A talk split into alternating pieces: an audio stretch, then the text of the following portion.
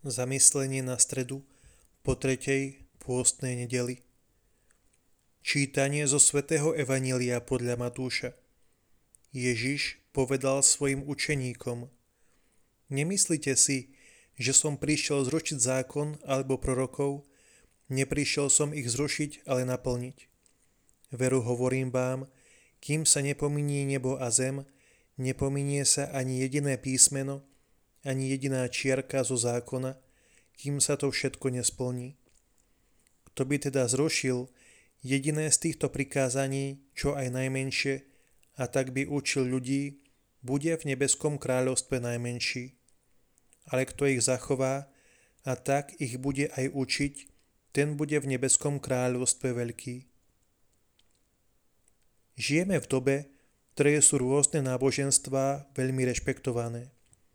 Všetky vyjadrujú snahu človeka o transcendenciu, o život po smrti.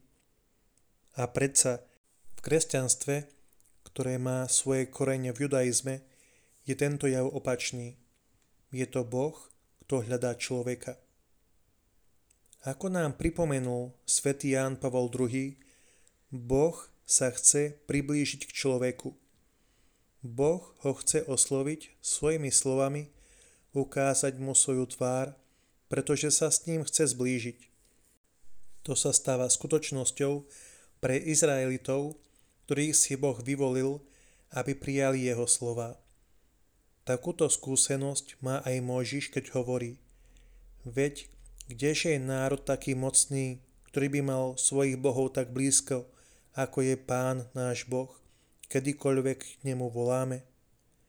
A už vtedy žalmista hovorí, on svoje slovo zvestuje Jakubovi, svoje zákony a prikázania Izraelovi.